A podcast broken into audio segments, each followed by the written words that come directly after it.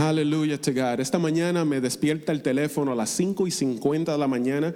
Mi alarma eh, la tenía para las 6, pero a las 5 y 50 me despierta un text de un pastor en Orlando que por la gracia del Señor tiene una congregación bastante grande. Tienen cuatro eh, locations, localizaciones, locales. Ok. Eh, y tiene, tiene un grupo bien, bien bonito y me manda un text bien largo eh, compartiendo unas bendiciones muy bonitas para mí y para ustedes. Y le prometí al Señor que le iba a compartir con ustedes. hermanos, hay muchas personas que usted no conoce que están orando por usted. So, reciba esas bendiciones de parte del Señor. Qué bueno es Dios. Qué bueno es el Señor. De verdad que puso una sonrisa bien grande en mi cara al ver el text de Él. Él no tiene que hacerlo. Amén. Y lo hizo. Pero qué bonito. La gloria sea para el Señor. Abra su Biblia, por favor. En Juan 3:16, en lo que usted abre su Biblia, yo me voy a tomar un poquito de esta agua, con su permiso. Lo tiene en Juan 3:16. Quiero que lo busque. Yo sé que tú dices, ah, yo me lo sé de memoria. Búscalo, please, porque yo quiero que tú leas exactamente como dice, porque hoy vamos a entrar a este versículo, lo vamos a mirar de, de una ah, perspectiva diferente que a lo mejor, a lo mejor, no sé, a lo mejor no te ha dado cuenta. Dice en el nombre del Señor Jesús, dice, porque de tal manera amó Dios al mundo, que ha dado a su Hijo unigénito, para que todo aquel que en Él cree no se pierda, mas tenga vida eterna.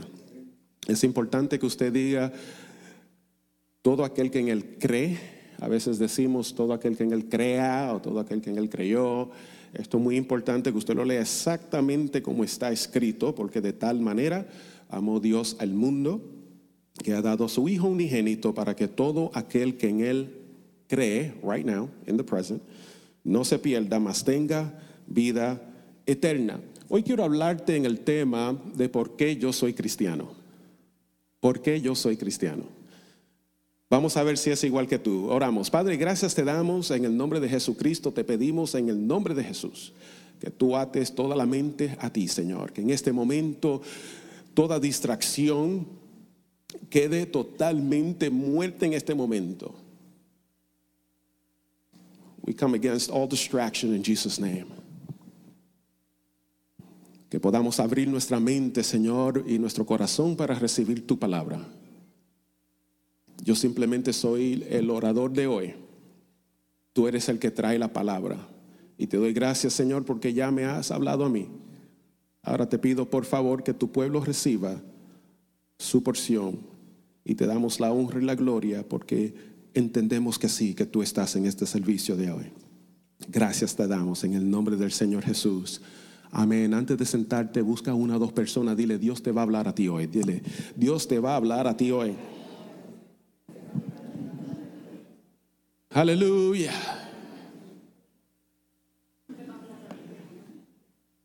Aleluya. Tiene que decírselo creyendo que sí, que Dios le va a hablar a él hoy o a ella.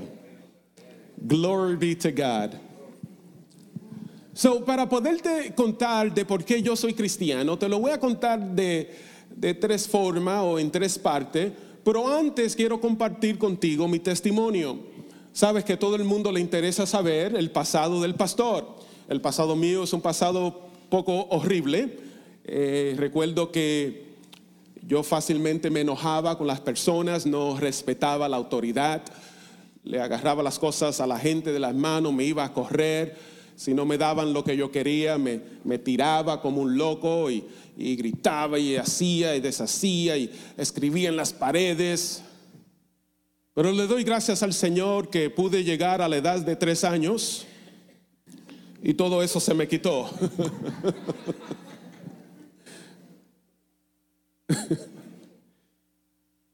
A la edad de siete años le di mi vida al Señor. Hay algunas abuelitas aquí en la casa.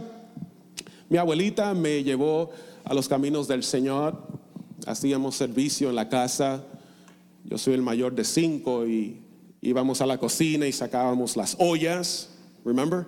Y sacábamos las cucharas grandes de esa de madera, ¿te acuerdas? Y ahí tocábamos la batería. y hacíamos un servicio en casa, le decíamos el culto del hogar, ¿verdad? Y cuando mis padres estaban trabajando y haciendo lo que ellos hacían, mi abuelita nos llevaba a los pies de Cristo y un día recibí al Señor como mi único y suficiente Salvador. Amén, qué bueno. No sé si usted ha tenido esa experiencia de recibir al Señor como su Salvador, el Salvador de su vida. Quiero hablarte un poquito de, de por qué yo soy cristiano. ¿Por qué yo soy cristiano? Eso fue una decisión que yo tomé a la edad de siete años, pero obviamente cuando fui creciendo eh, tuve la oportunidad de analizar muchas cosas y a lo mejor yo era así como tú, a lo mejor tú eres de esta forma. Y todo lo que decía el pastor y todo lo que decían los evangelistas y aquellos que venían a predicar, yo todo lo analizaba, pero lo analizaba desde mi punto de vista, lo analizaba con una mente carnal, lo analizaba de acuerdo a las necesidades mías personal. Y, no permitía que el Señor me hablara, no permitía recibir la verdad de Dios. Ah, y llegué a, estar aún en confusión y me puse a estudiar, pero también me puse a orarle al Señor que Él me revelara eh, exactamente si estamos en el camino correcto, ya que me di cuenta que habían tantos caminos supuestamente que te llevan a Dios. En la semana pasada estudiamos esto y, y nos dimos cuenta que no, que no todos los caminos llevan a Dios, ya que no todos los caminos llevan a mi casa, ni todos los caminos llevan a tu casa. Hay un solo camino a Dios, se llama Jesucristo. ¿Cuántos dicen amén? Amén. Esto usted lo sabe, esto es eh, Biblia, básica, ¿verdad? Que Él es el único camino al Padre. He is the only way to the Father. Pero entendí y aprendí algo y es que para mi pasado había un plan. Este plan se llama el plan de la salvación. Le llamamos los evangelios o el evangelio, que es el plan de salvación para cada uno de nosotros. Me di cuenta rápidamente que la religión no salva. Te lo repito, la religión no salva. La religión es lo que el hombre se ha inventado para llegarse a Dios. Repito, la religión es todo esfuerzo que el hombre ha creado para llegarse a Dios. Eso es la religión. El Evangelio es el plan que Dios ha creado para que nosotros lleguemos a Él. Repito, el Evangelio es el plan que Dios ha creado para que nosotros lleguemos a Él. ¿Cuántos prefieren el plan de Dios? Entonces por eso es que usted no es religioso, usted es cristiano, usted sigue a Cristo. El cristiano es la persona que sigue a Cristo. Yo sé que todo esto es básico, me excusan por favor, no todo el mundo eh, está al nivel suyo espiritual. So, no quiero insultar la inteligencia de nadie, simplemente quiero asegurarme que estamos estudiando esto progresivamente. Amén. Ok. So, usted es cristiano porque usted sigue a Cristo. Cristo es el único camino al Padre. Él es la verdad, Él es la vida y Él es el único camino al Padre. ¿Cuántos lo saben? Digan amén. Amén. Entonces me di cuenta rápidamente que la religión no salva. Me di cuenta rápidamente que yo era pecador. Amén. Eh, que esas travesuras, que esas desobediencias, en realidad no era capricho mío o decisiones propias, sino que en mí había una naturaleza pecaminosa. ¿Cuántos lo saben? Usted heredó eso a través de su abuelo Adán. Adán le dio a usted una naturaleza pecaminosa. Hay personas cristianas aún que se consideran pecadores. El pecador es todo aquel que practica el pecado, dice la Biblia. Usted es pecador por naturaleza, pero no por práctica. Usted ya no debe practicar el pecado. Slow me down if I'm going too fast. Any questions so far? Okay. So es necesario que usted entienda, y yo entiendo, que Dios tiene un plan para mi pasado. Yo sé que usted, el propósito suyo es venir a la iglesia bien bonito, ¿verdad? Usted viene encorbatado, usted viene con su jacket, usted viene con el mejor vestido posible. Gracias, se lo agradecemos. Amén. Qué bueno que nos pusimos desodorante en el día de hoy, ¿verdad? That's awesome. Pero sépase que todos ustedes, por más, lindo, por más elegante que usted se vea hoy, todos ustedes tienen un pasado que a lo mejor usted quisiera regresar a ese pasado y cambiar algunas cosas. ¿Cuántos dicen amén? Los honestos dijeron amén. Algunos de nosotros tenemos un pasado tan reciente como en esta mañana. Esta mañana, aunque usted no lo quiera decir, esta mañana usted tuvo una pelea, pero una pelea de esa bien, bien fea con su esposo, con su esposa. Hoy habían sillas volando al cruzar de su sala. Hoy habían platos rotos, ventanas, ¿eh? Yo fui a visitar una vez una pareja recién casada que yo no era pastor todavía, me invitó a su casa y me doy cuenta que, que una de las puertas tenía tres huecos de este tamaño. Parece que el esposo un día eh, quiso entrar a la habitación y no lo, dejado, no lo dejaron entrar y él hizo todo lo posible de que la esposa entendiera que él es el macho de la casa y le pegó tres puños a la, a la puerta y le hizo tres huecos. Usted no ve eso, pero Dios lo ve. Dios sabe que todos nosotros tenemos un pasado que necesita perdón. Entonces yo soy cristiano, primero, número uno, porque Dios tiene un plan para mi pasado. No importa qué lindo sea mi pasado, no importa qué feo sea mi pasado, si mi pasado no incluía a Jesucristo, necesita redención, necesita perdón. Amén. Y qué bueno saber que hay algo que se llama el Evangelio de Jesucristo, que es el plan de Dios para mi pasado. Alguien diga amén. Número dos, soy cristiano porque hay una promesa para mi presente. Hay un plan para mi pasado, pero hay promesa para mi presente. Quiero decirte, no sé para quién es esto, pero quiero decirte que tú no estás solo, tú no estás sola. Eh, o ayer, creo, ayer mismo, antes de ayer o ayer, estuve leyendo unas estadísticas y es que están, they're linking, están uniendo eh, las enfermedades del corazón con la soledad. La soledad está creando ansiedad y está creando eh, alta presión y otras enfermedades. Personas que se sienten solos Hoy en día estos dispositivos que están muy modernos, qué bueno, ¿eh? Qué bonito es el futuro, ¿verdad? El futuro está aquí, ¿verdad? El futuro está muy bonito. Pero estos dispositivos nos han aislado un día el Señor me reprendió de una manera eh, que lo voy a compartir con usted, pero usted no tiene que hacer esto. Esto fue para mí personalmente. Estaba yo en mi computadora trabajando, yo trabajo desde mi oficina en mi casa y llego así a ver y mi esposa también está en la computadora, mi hija pequeña está en su iPad. Uh, en su teléfono y, viendo la televisora a la vez. ¿Cuántos tienen hijos así? La? Ellos están en un, en un device y viendo la televisión a la misma vez. Ok. Pues mi hija, eh, mi hija acostumbra a hacer eso. Y mi otra hija está en el otro iPad. Estamos los cuatro en la casa frente de una pantalla, totalmente aislado el uno del otro. Estábamos todos en la, en la casa a vista, nos podíamos ver y teníamos ya un rato largo que no nos dedicábamos ni una palabra el uno al otro. ¿Cuánto le ha pasado eso en su casa? Hay soledad aún alrededor de personas. Usted puede estar totalmente rodeado de personas y sentirse solo. Ahora imagínese aquellas personas que tienen que entrar a su apartamento, a su casa, solito, solito. Pero qué bueno saber, hermanos, que Dios está con nosotros. Dios promete estar con su pueblo. Dios promete estar contigo todos los días de tu vida. Amén. En Juan capítulo 10, versículo 10.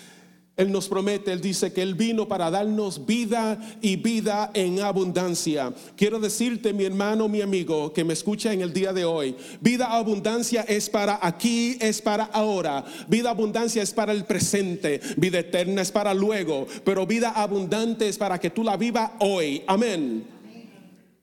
A veces tenemos el, cuidado, ¿no? Ah, de no caer en el peligro de, de sonar igual que aquellos que predican el evangelio de la prosperidad. Pero yo sí creo que el creyente debe de ser próspero. Yo no creo que tú no te puedes enfermar. Claro que sí, mire, yo mismo estoy enfermo ya. Te puedes enfermar. Claro que sí. That's okay. You're human. You're in this world. Estás en este mundo. Pero también creo que claro que sí, que tú debes de agarrar esa bendición, esa promesa de vivir una vida abundante en Cristo Jesús. Mateo capítulo 28, versículo 20. Él promete estar con nosotros todos los días de nuestra vida hasta el fin del mundo. Todos los días, hermanos, ¿cuánto creen eso? ¿Están seguros? ¿Tres personas lo creen? ¿Quién, quién cree eso, hermanos? Tiene que recibirlo eso por fe. Tú sabes que hay iglesias que si tú no lo sientes, Él no está. ¿Por qué usted cree que el servicio dura cuatro y cinco horas? Porque ellos duran tres horas. Siéntelo, siéntelo, recíbelo, recíbelo, siéntelo. Pues ya yo, lo, ya yo lo tengo, ya yo tengo confirmación. Aun cuando no lo siento, yo sé que Él está. Tenga cuidado de sus sentimientos, tenga cuidado de no deshacer los sentimientos del corazón. ¿Qué dice la palabra del corazón? Engañoso es el corazón más, de más que todas las cosas. ¿Vas a creer en aquel que es engañoso más que todas las cosas? Hello. Entonces tú debes de servirle al Señor por confirmación, por fe de lo que Él dijo es cierto. Él promete estar contigo, Él está contigo. Siéntelo tú o no.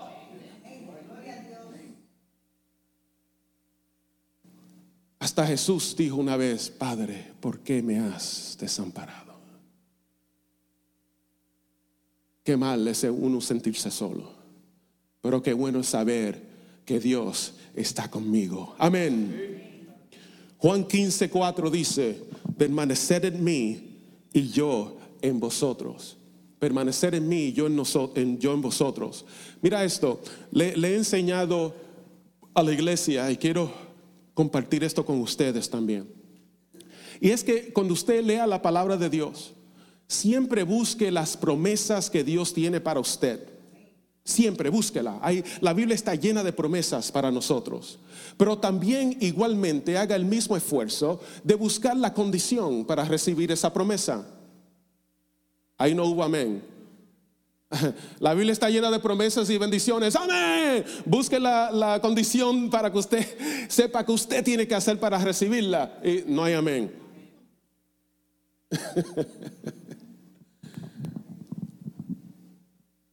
para que, aquellos que lo cogen rápido, permanecer en mí y yo en vosotros. Lo que Él dice, Él lo hace. Te toca a ti. Como el pámpano que no puede llevar fruto por sí mismo, si no permanece en la vid, así tampoco vosotros, sino que... Está claro, ¿verdad? ¿Cuál es la condición? Tú tienes que permanecer en Él. Nos sentimos solos, pero ¿por qué? Porque nosotros somos los que nos aislamos. Nosotros somos lo que, lo que dejamos eh, y nos vamos, nos salimos del, del círculo donde Él nos pone. Siempre acuérdate de esto, que la bendición siempre está en el lugar de obediencia. Amén. En el lugar de obediencia. Alguien diga mi presente. Mi presente está seguro en Cristo Jesús. So, hay un plan para mi pasado, hay promesa para mi presente. Usted no está solo. Amén. Tercero, yo soy cristiano porque hay una preparación, hay un lugar para mi futuro. There's a place for my future. There's a place for my future. Un plan que cubre mi pasado, promesa para mi presente preparación para mi futuro. Plan para mi pasado, promesa para mi presente, preparación para mi futuro. no solo tenemos vida abundante en Cristo Jesús, sino que Él también nos promete vida eterna en Cristo Jesús. Hermanos, esa es la diferencia mayor. Hay muchas diferencias entre nosotros y otras creencias. Estuve compartiendo con el servicio de esta mañana y aquí vengo con un comercial no pagado. Todo aquel que tiene un familiar, una persona que conoce, que necesita oír del Señor en su idioma inglés, mándelo para el servicio de la mañana, que por la gracia del Señor se está quedando muy bonito, la gloria sea para el Señor. No sé si usted lo sabe, también soy el pastor de esa congregación. Oye bien, estuve compartiendo con ellos una pequeña historia, un pequeño testimonio. Estuve conduciendo y pasé por un parque de básquetbol. ¿Cuánto le gusta el básquetbol aquí? A tres personas nada más, así. ¿Ya él? ¿Te gusta el básquetbol? ¿Todavía tú donkeas, varón? Cuidado con esas rodillas, varón. Cuidado ya, ya, no la hacen, ya no hacen esas rodillas. Oye, bien, yo pasé por un parque y me quedé así mirando. Y yo veo, tiene, tiene cuatro courts. Cuatro, ¿cómo se dice courts en español? Canchas. Y eso está así, llenecito de jóvenes y de niños. Y el Espíritu me dice, conéctate con ellos. Conéctate con ellos. How? ¿Cómo? Son tantos, Señor.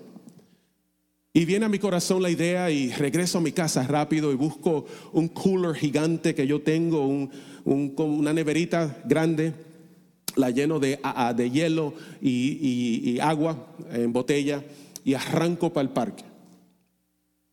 Yo no sabía qué hacer, yo no sabía qué decir, solo estoy obediente, al Señor, ¿verdad?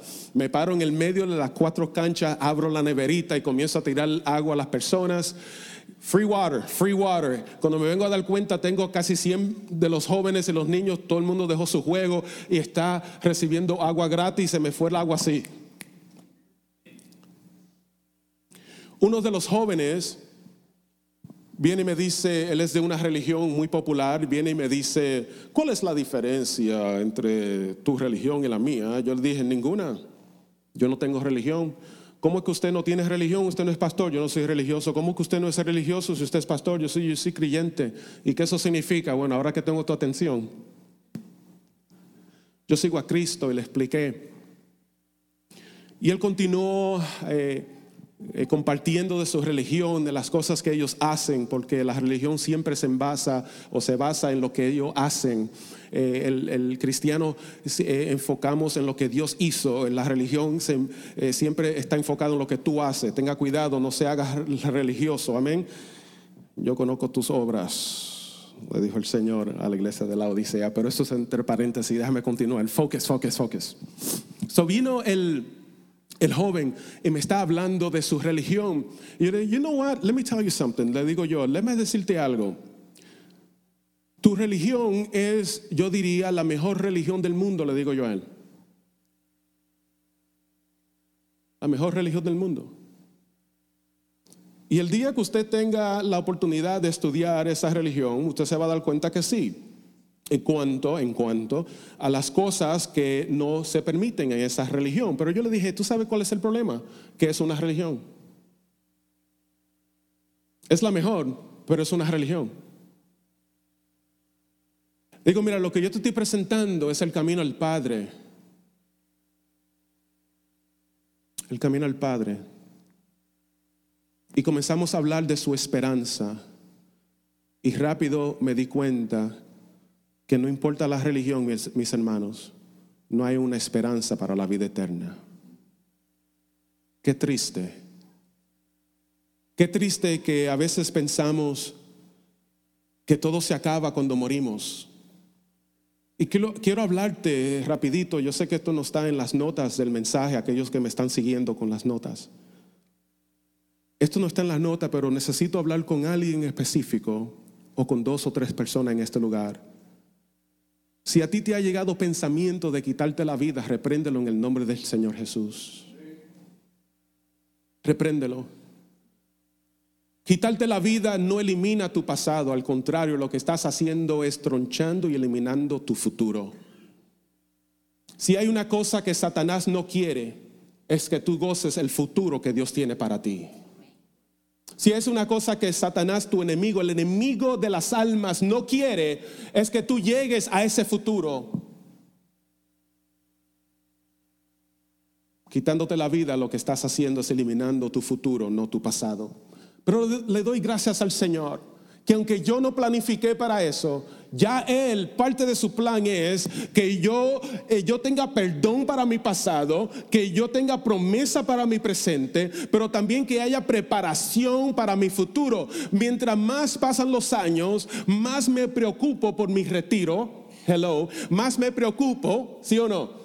Más me preocupo por aquellos días eh, cuando yo ya, ya no pueda salir a trabajar. ¿Cuántos saben que eso es la verdad? Es una verdad, ¿verdad? Es verdad. Cuando usted es joven, usted cree que usted va a vivir para siempre. Pero ya a esta edad uno comienza a pensar y a calcular y a hacer los cálculos y buscar y, sentarse con advisors y aquellas personas que son expertos para planificar tu futuro. Pero qué bueno que en lo espiritual ya hay preparación para tu futuro. Aleluya. Se llama la vida eterna con Dios.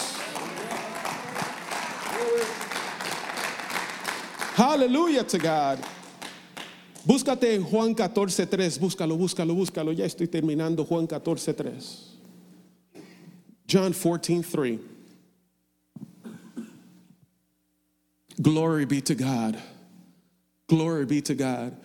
Y si me fuere, yo os prepararé el lugar. Vendré otra vez y os tomaré a mí mismo. Qué lindo, ¿ah? Usted es el cuerpo de Cristo. Él va a regresar a buscarte a ti. A buscarme a mí. Para que donde yo estoy, vosotros también estéis. ¿A dónde? A donde Él esté. Recuerdo una vez, creo que es lo más romántico, lo más lindo que mi esposa me ha dicho. ¿Y por qué lo voy a decir aquí? Bueno, se lo voy a compartir, se lo voy a decir anyway, para que vayan cogiendo notas. Me dice, mi amor, no importa dónde vivamos, yo siempre estaré a tu lado. Aleluya.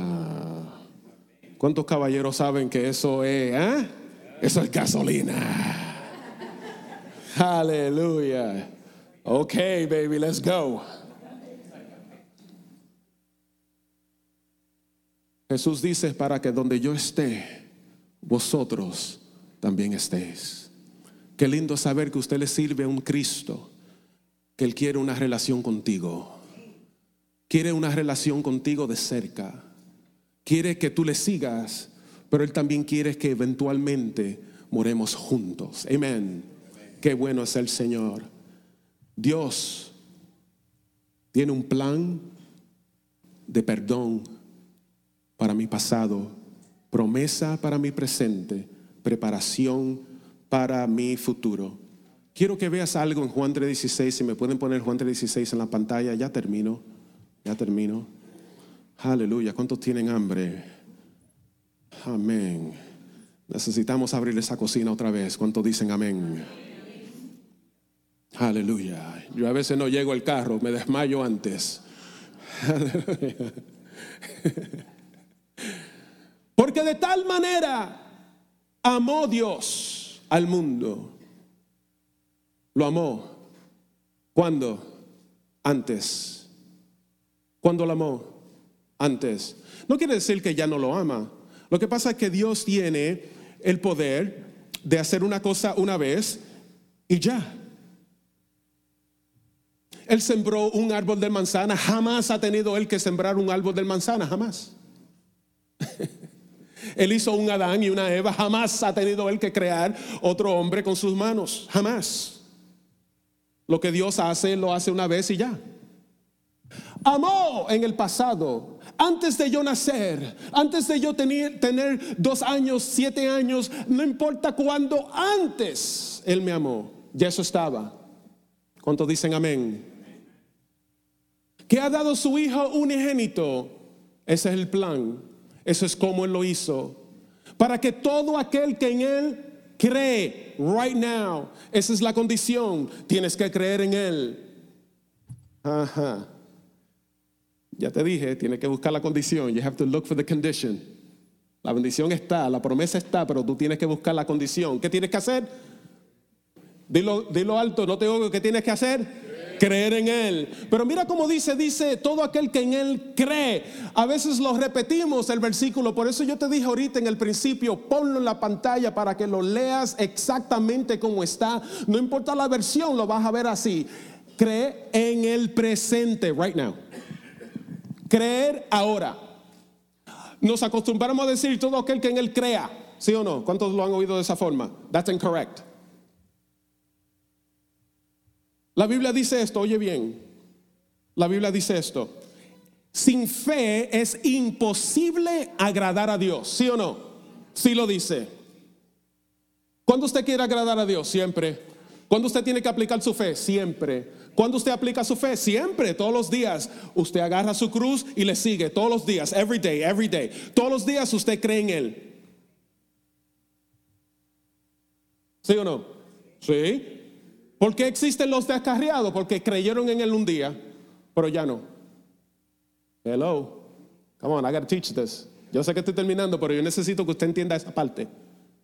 Es creer en Él todos los días. Creer en Él cuando te duele la cabeza, creer en Él cuando te están quitando el carro, creer en Él cuando te están botando del trabajo, creer en Él siempre, todos los días, presente, presente, presente. In the present, in the present, creer en Él. Para que aquel que cree en Él no se pierda, mas tenga que vida eterna. ¿De qué está hablando aquí? De mi futuro. Juan 3:16 se divide pasado, presente, futuro. Plan para mi pasado,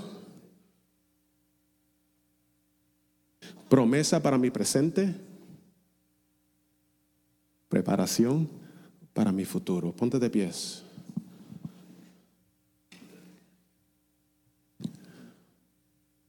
¿A dónde te encuentras en el día de hoy? Where are you today?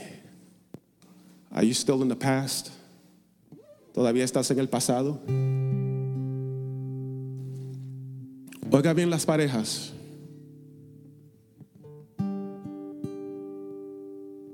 Si hay una cosa que Satanás quiere es mantenerte en el pasado. Fíjate las discusiones y las peleas.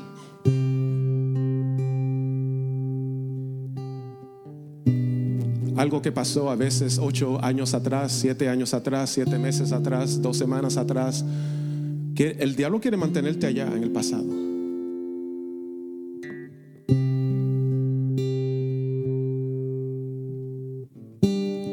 Pero quiero decirte que tu futuro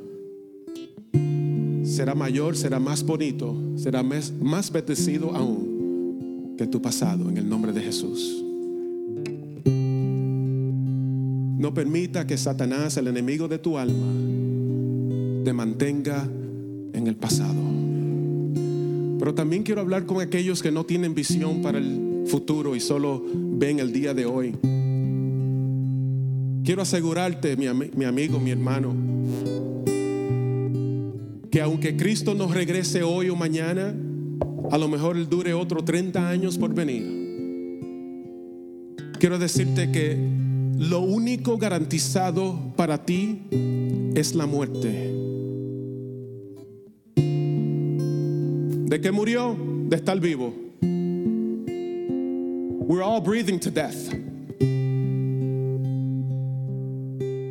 Todos moriremos.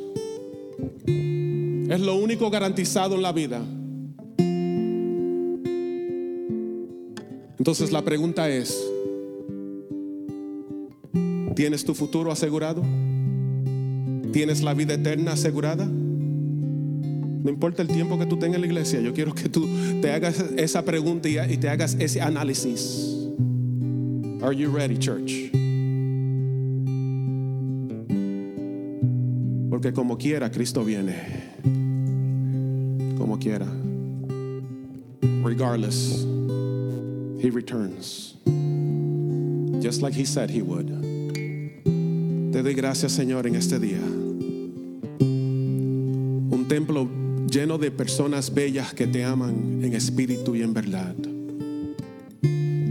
También tenemos visitas que nos honran con su presencia en este día. Pero qué lindo sería, Señor que esas visitas le puedan entregar su vida a ti en el día de hoy.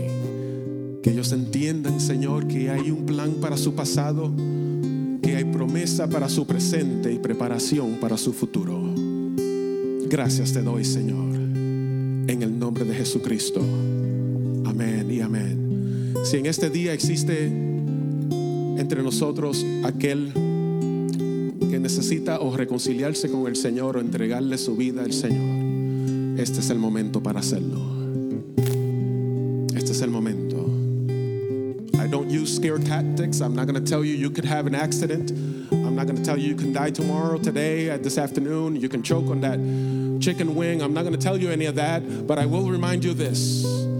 There is no guarantee that you will remain alive long enough to mend things with the Lord. This is the day of salvation. Este es el día de la salvación. Este es el momento. Nada está garantizado. Solo que Dios regresará y que tú morirás un día. Cristo regresará y que tú morirás un día. ¿Estará esa persona aquí dispuesta a entregarle su vida al Señor? Queremos orar por ti. We want to pray for you. We want to pray for you.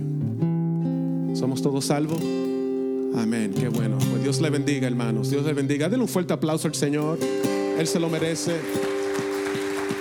Aleluya. Gloria al Señor.